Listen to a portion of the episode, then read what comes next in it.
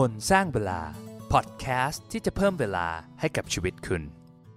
สวัสดีครับ ผมบอลภาคภูมิ ต้อนรับเข้าสู่พอดแคสต์คนสร้างเวลานะครับ episode เนี้นะครับผมจะเล่าให้ฟังถึงเทคนิคการบริหารเวลาอันหนึ่งครับ ซึ่งมีอายุมากกว่า 100 ปี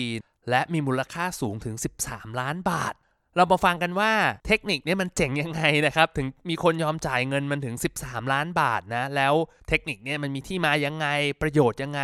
และถ้าเราเอาเทคนิคนี้ไปใช้จริง ๆ ในชีวิตประจำวันอะผลลัพธ์ที่ได้คืออะไรนะครับ มีอะไรต้องควรระวังบ้าง ก่อนอื่นต้องให้เครดิตก่อนนะครับ เพราะว่าผมอ่านบทความนี้จากบล็อกของ James Clear นะครับ แล้วก็จำได้ว่าเรื่องนี้เคยอ่านแล้วจากบล็อกของคุณอนันตวงศ์นะครับ ก็ใครอยากลองอ่าน original ก็ลองไปอ่านดูได้นะครับ เรื่องราวมันมีว่าเมื่อปี 1918 นะครับ ก็ 102 ปีที่แล้วเนี่ยนะครับ ชาลส์ ชวอปเนี่ย เจ้าของบริษัท Bethlehem Steel เนี่ยบุคคลที่เรียกได้ว่าร่ำรวยที่สุดในสมัยนั้นเลย นึกภาพเจฟฟ์ เบซอสบิลเกตส์นะครับจ้าง Ivy Lee นะครับซึ่งเป็น productivity consultant อะถ้าแปลก็คือที่ปรึกษาด้านประสิทธิภาพในการทำงาน ผมก็นั่งคิดโหร้อยปีที่แล้วมันมีอาชีพนี้เหรอเนาะก็แปลกดีนะ คือชาลส์ ชวอปเนี่ยจ้าง Ivy Lee มาพูดที่บริษัทนะครับแล้วก็พอหลังจากพูดจบเนี่ยชาวชวอปก็บอกว่าไอวิลีผมรบกวนเวลาคุณสัก 15 นาทีหน่อยได้ไหม ให้คำแนะนำผู้บริหารระดับสูงของผมว่าจะทำยังไงให้มีประสิทธิภาพในการทำงานมากขึ้นไอวิลีก็ใช้เวลา 15 นาทีกับผู้บริหารแต่ละคน พอไอวิลีออกมาชาวชวอปก็ถามว่า ผมต้องจ่ายคุณราคาเท่าไหร่ไอวิลีบอกว่าไม่ต้องครับ เดี๋ยวคุณลองเอาเทคนิคตัวนี้ไปใช้สัก 3 เดือน ถ้าคุณคิดว่าไอ้เทคนิคนี้มันมีมูลค่ามากแค่ไหนก็จ่ายเงินมาให้ผมละกัน 3 เดือนถัดมานะครับชาวสวอปเขียนเช็คมูลค่า 25,000 เหรียญให้ไอวิลี 25,000 เหรียญเฮ้ย มัน 13 ล้านยังไง 12,500 เหรียญเมื่อปี 1918 นะครับ ถ้าคิดเป็นปัจจุบันเนี่ย ก็ประมาณสัก 13 ล้าน3แสนบาทพอดี ก็ถือว่าเป็นเทคนิคที่มีมูลค่าสูงมากๆเลยนะไอวิลีก็คงไม่ได้คิดว่ามันจะได้เงินมากกว่านี้นะ หรือเขารู้หรือเปล่าก็ไม่รู้เขาก็เลยไม่ยอมเก็บเงินหรือว่าบอกราคาตั้งแต่แรก เทคนิคมันมีหลักการอยู่ง่าย ๆ 5 ข้อนะครับ ก่อนหมดวันแต่ละวันนะครับให้เขียนสิ่งที่สำคัญที่สุด 6 อย่างที่ต้องทำพรุ่งนี้นะครับ ห้ามขาดห้ามเกินนะ step ที่ 2 ก็คือจัดลำดับความสำคัญของงานทั้ง 6 อย่างนี้ 3. ให้เราเริ่มทำสิ่งที่สำคัญที่สุดที่เรา list ไว้ ก็คือเบอร์หนึ่งที่อยู่ใน list เราเนี่ยทำให้เสร็จนะครับข้อ 4 คือทำงานแรกให้เสร็จ ห้ามทำข้อ 2 จนกว่าข้อแรกจะเสร็จ และข้อ 5 ก็คือทำแบบนี้ทุกๆวันนะครับ repeat ไปเรื่อยๆ เทคนิคมันดูเรียบง่ายมากเลยนะ แต่ว่ามันทรงพลัง ประโยชน์ของมันคืออะไร จริงๆแล้วถ้าเราดูเนี่ยเราจะเห็นว่ามันบังคับให้เราต้องตัดสินใจในเรื่องที่ยากที่สุดเลย คือ อะไรสำคัญกว่าอะไร ผมมาลองทำดูนะครับเออจริง ๆ การเลือก 6 อย่างเนี่ยแล้วต้องเรียงลำดับไอ้สิ่งที่เราต้องทำในแต่ละวันเนี่ยมันเป็นเรื่องที่ยากนะ เพราะว่างานแต่ละอย่างบางทีมันอาจจะอยู่ในคนละบริบทกัน สมมติว่า ผมจะบอกว่าเอ้ยพรุ่งนี้ผมต้องวิเคราะห์หุ้นสักตัวหนึ่งกับผมต้องทำคอนเทนต์พอดแคสต์ตอนหนึ่งเนี่ยแต่ละวันมันก็อาจจะได้คำตอบไม่เหมือนกัน ถ้าในช่วงนี้สถานการณ์ตลาดผันผวน ผมอาจจะต้องทำหุ้นก่อน หรือว่าถ้าผมไม่ได้อัพพอดแคสต์มา 2 ตอนแล้วอย่างเงี้ยมันก็อาจต้องทำพอดแคสต์ก่อน มันอาจจะไม่ได้มีสูตรตายตัว แต่จะบอกว่าไอการเลือก 6 ข้อเนี่ยผมลองทำมาสัก2อสวันรู้สึกว่าเฮ้ยมันยากกว่าที่คิดนะแต่ความยากนี่แหละมันมีเสน่ห์เพราะว่าพอมันตัดสินใจไปแล้วว่าเราจะทำอะไร วันรุ่งขึ้นเวลาเราทำมันจริง ๆ เนี่ย มันจะทำให้เรารู้สึกสบายใจอะว่าเฮ้ยเราเลือกมาแล้ว ว่าเราจะทำสิ่งนี้นะ สิ่งที่เราไม่ได้ทำเนี่ยแปลว่ามันสำคัญน้อยกว่า แล้วเวลาเราทำเราก็จะสบายใจโฟกัสกับงานที่เราทำได้เต็มที่ ประโยชน์ข้อที่ 2 ก็คือว่าพอเราต้องทำไอ้สเต็ป by สเต็ปอะหนึ่งสองสามสี่ห้านะครับมันบังคับให้เราต้องทำแบบ single tasking คือเราจะทำต้องทำงานอย่างเดียวอะเพราะว่าถ้าอย่างแรกยังไม่เสร็จเราจะไม่สามารถข้ามไปทำสิ่งอย่างที่ 2 หรืออย่างที่ 3 ได้นะครับ แบบนี้มันเวิร์กมาก เพราะว่ามันทำให้เราไม่วอกแวก เรารู้ว่าเอ้ยยังไงเราก็ต้องทำให้เสร็จอะไม่ใช่ว่าเราทำอันนี้ไปเสร็จครึ่งหนึ่งกระโดดไปทำงานชิ้นที่ 3 แล้วก็ย้อนกลับมาทำงานชิ้นที่ 2 แล้วค่อยกลับมาทำงานชิ้นที่ 1 แบบเนี้ยทำแบบนี้มันทำให้เกิด context switching ผมมีเคยพูดไปแล้วในหลายตอนนะครับ context switching คือการที่เราต้องเหมือนโหลดข้อมูลใหม่ในการที่จะทำงานแต่ละชิ้นนะครับ อย่างก่อนหน้าที่ผมจะอัดพอดแคสต์ตอนนี้ผมเตรียมข้อมูลไปเรียบร้อยแล้ว แล้วสุดท้ายผมก็ไปทำงานอย่างอื่น พอกลับมาเนี่ยโหต้องใช้เวลาอีกประมาณสัก 10-15 นาทีในการที่จะอ่านข้อมูลที่เตรียมไว้ในการที่จะเหมือนโหลดข้อมูลเข้าไปในสมองนะครับ เวลาเราย้ายงานบ่อยๆเนี่ยมันเกิด context switching หรือว่า loss ในการย้ายงานนะครับทำให้เรามีประสิทธิภาพในการทำงานน้อยลง ประโยชน์ข้อที่ 3 มันทำให้เราเริ่มต้นได้ง่ายขึ้นเขาเรียกว่าถ้าเป็นภาษาอังกฤษเขาบอกว่า remove frictions of starting คือเวลาเราจะเริ่มทำงานอะไรสักอย่างเนี่ยไม่รู้ว่าท่านผู้ฟังเคยเป็นไหมนะครับว่าเวลาเราตื่นเช้าขึ้นมาเรามีความรู้สึกแบบ เอ๊ะทำอะไรดีวะวันนี้ หรือแบบรู้สึกว่า เอ๊ะเราต้องทำอะไรก่อน สิ่งเหล่านี้มันทำให้เราเริ่มต้นได้ช้าหนึ่งสองก็คือว่ามันทำให้เราไหลไปอยู่ในโหมดออโตเมติกซึ่งส่วนมากเนี่ยมันไม่ค่อยดีเท่าไหร่ เช่น เอามือถือขึ้นมาดู หรือว่าเล่นโน่นเล่นนี่ที่แบบเราไม่ได้อยากจะทำมันนะครับ เราก็ไหลไปตามนิสัยอัตโนมัติของเรา ถ้าเราวางแผนไว้แล้วแล้วเราเลือกไว้แล้วว่าไอ้อย่างแรกที่เราต้องทำคืออะไรนะครับ นึกภาพตามก่อนก็ได้แบบตอนกลางคืนก็แบบหลับตาแล้วนึกภาพว่าให้ตื่นเช้ามา แล้วเราจะทำอะไรบ้าง1 2 3เนี่ยมันก็จะทำให้เราเริ่มต้นไอ้สิ่งที่เราอยากจะทำและเป็นสิ่งที่สำคัญที่สุดได้ง่ายขึ้น ประโยชน์อีกข้อหนึ่งนะครับก็คือมันลด decision fatigue หมายถึงว่า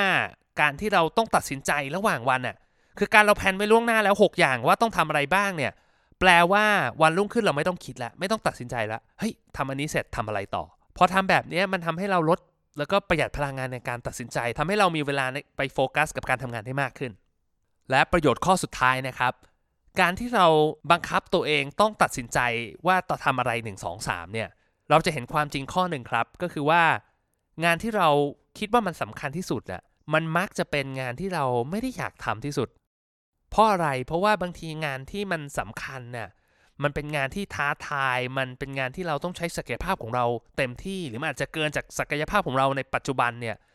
มันเป็นงานที่ทำให้เรากลัว กลัวที่จะล้มเหลว กลัวที่จะทำมันออกมาไม่ดีนะครับ เป็นเป็นงานที่เรามักจะผัดวันประกันพรุ่งกับมันตลอดเวลา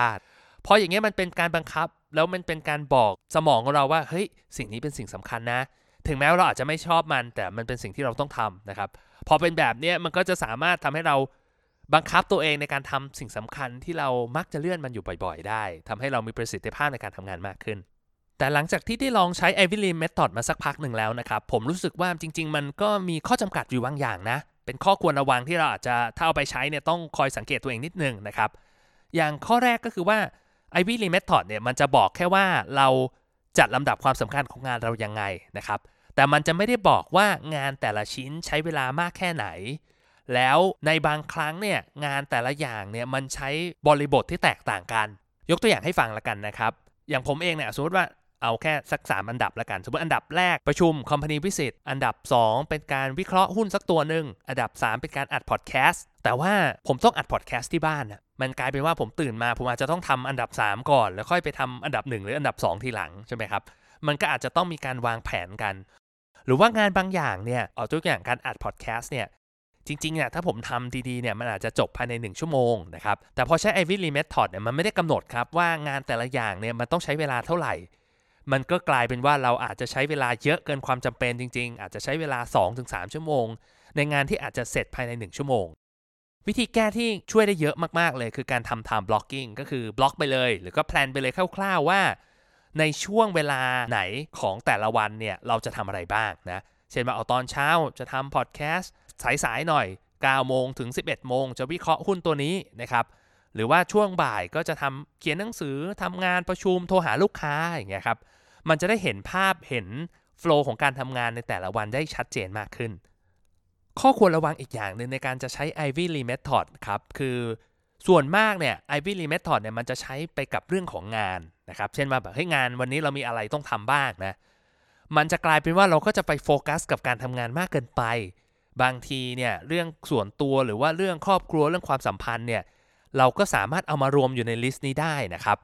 มีอยู่ 2 วิธีนะที่ผมแนะนำก็คือแยกออกไปเลยว่าลิสต์เรื่องงานอาจจะลิสต์ออกมา 6 ข้อ แล้วก็ลิสต์เรื่องส่วนตัว 6 ข้อนะครับแต่สำหรับผมผมคิดว่าผมชอบที่จะเอามารวมกันมากกว่า เพราะมันจะเห็นลิสต์เดียวง่ายกว่า เพราะฉะนั้นเนี่ยเวลาผมลิสต์ทั้ง 6 ข้อเนี่ยบางครั้งมันอาจจะมีรายการบางอย่าง เช่น วิ่ง 5 กิโลเมตร เล่นกับลูก หรือว่าพาลูกไปฉีดวัคซีน อะไรพวกนี้มันอาจจะอยู่ในลิสต์ทั้ง 6 ข้อนี้ มันจะทำให้ผมมี balance ในการใช้ชีวิตมากขึ้น ไม่ใช่ว่า 6 ข้อมีแต่งานงานงานงาน แต่ว่าให้น้ำหนักของชีวิตในด้านอื่นๆมากขึ้น ก็จบกันไปแล้วนะครับสำหรับ Ivy Lee Method เทคนิคการบริหารเวลามูลค่า 13 ล้านบาทนะลองเอาไปใช้ดูนะครับ ผมไม่อยากให้ท่านผู้ฟังฟังไอเดียเจ๋งๆ แล้วรู้สึกว่า เออ มันก็จะ work หรือเปล่าอะไรอย่างเงี้ย อยากให้ลองทำดูก่อนนะครับ ผมลองทำดูแล้วรู้สึกว่าเทคนิคนี้นะครับมันทำให้เราต้องทำอะไรหลายอย่างที่มันมีประโยชน์มากๆอะก็คือลิสต์ออกมาว่าเราจะทำงานอะไรนะครับเป็นการวางแผนล่วงหน้า และที่สำคัญคือจัดลำดับความสำคัญของสิ่งที่เราต้องทำแค่นี้มันก็มีประโยชน์มากๆแล้วครับ มันจะทำให้เราเริ่มต้นวันได้อย่างมีประสิทธิภาพ แล้วก็โฟกัสกับการทำงานได้มากขึ้น มีความสุขกับชีวิตในการทำงานของเรามากขึ้น ก็อย่าให้ไอเดียศูนย์เปล่านะครับ เอาไปลงมือทำแล้วมีผลลัพธ์ยังไงก็เล่าให้ผมฟังด้วยนะครับ ผ่านทาง Facebook คนสร้างเวลาได้ ถ้าคิดว่าเนื้อหาตอนนี้พอมจะมีประโยชน์นะครับ ก็อย่าลืมแชร์ให้เพื่อนฟังนะครับ จะได้มีคนฟังกันเยอะๆนะ แล้วก็ที่สำคัญคือ เท่ากับว่าเราได้มอบของขวัญที่มีค่าที่สุดให้กับเพื่อนของเราคนนี้เลย นั่นก็คือเวลา สุดท้ายแล้วก็อย่าลืมลงมือทำกันนะครับ แล้วพบกันใหม่นะครับ สวัสดีครับ